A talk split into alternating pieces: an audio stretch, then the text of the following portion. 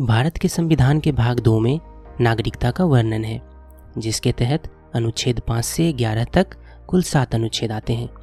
संविधान में भारतीय नागरिकता सुनिश्चित करने वाली कोई अस्थायी विधि नहीं है, बल्कि अनुच्छेद ग्यारह के तहत यह संसद पर छोड़ दिया गया कि वह इस संबंध में उचित अस्थायी कानून बनाए और संसद ने इसी को क्रियान्वित करने के उद्देश्य से साल 1955 में नागरिकता अधिनियम अधिनियमित किया। लेकिन जब तक यह कानून नहीं बना था, तब तक किसे भारत का नागरिक माना जाएगा और किसे नहीं, इसी का उल्लेख मुख्य रूप से अनुच्छेद पाँच से लेकर आठ तक किया गया है। इस पॉडकास्ट में हम अनुच्छेद सात को समझने वाले हैं। सबसे पहले मैं अनुच्छेद सात पढ़ के सुनाता हूँ, फिर इस पर आगे बात करेंगे।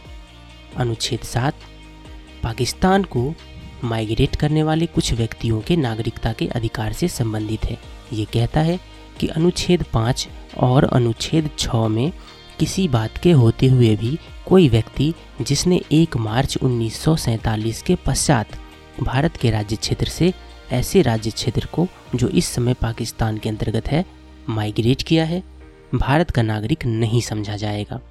परंतु इस अनुच्छेद की कोई बात ऐसे व्यक्ति को लागू नहीं होगी, जो ऐसे राज्य क्षेत्र को, जो इस समय पाकिस्तान के अंतर्गत है प्रव्रजन करने के पश्चात, यानी कि माइग्रेट करने के पश्चात, भारत के राज्य क्षेत्र को ऐसी अनुज्ञा के अधीन लौट आया है जो पुनर्वास के लिए या अस्थायी रूप से लौटने के लिए किसी विधि के प्राधिकार द्वारा या उसके अधीन दी गई है।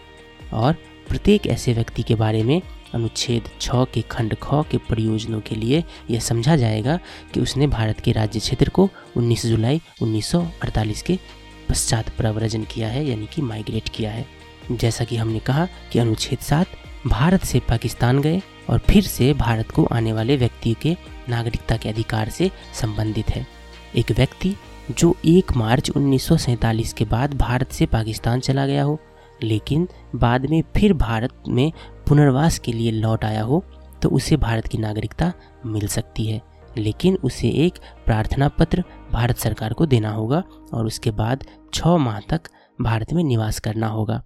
कहने का अर्थ ये है कि ऐसे व्यक्ति को अनुच्छेद छः बी के अनुसार 19 जुलाई 1948 के बाद आया हुआ मान लिया जाता है और उसका पंजीकरण कर दिया जाता है और इस प्रकार उस व्यक्ति को भारत का नागरिक मान लिया जाता है। अब आपका सवाल हो सकता है कि अनुच्छेद छः बी में क्या लिखा हुआ है? तो दरअसल अनुच्छेद छः बी में सिर्फ़ इतना लिखा हुआ है कि कोई व्यक्ति जिसने 19 जुलाई 1948 से पहले इस प्रकार प्रवचन किया है, तब यदि वह अपने माइग्रेशन की तारीख से भारत के राज्य क्षेत्र में मामूली तौर से निवासी रहा हो। कहने का अर्थ ये है कि अनुच्छेद छ के ख के तहत अगर कोई व्यक्ति पाकिस्तान से भारत आया हो तो भारत का नागरिक बन सकता है।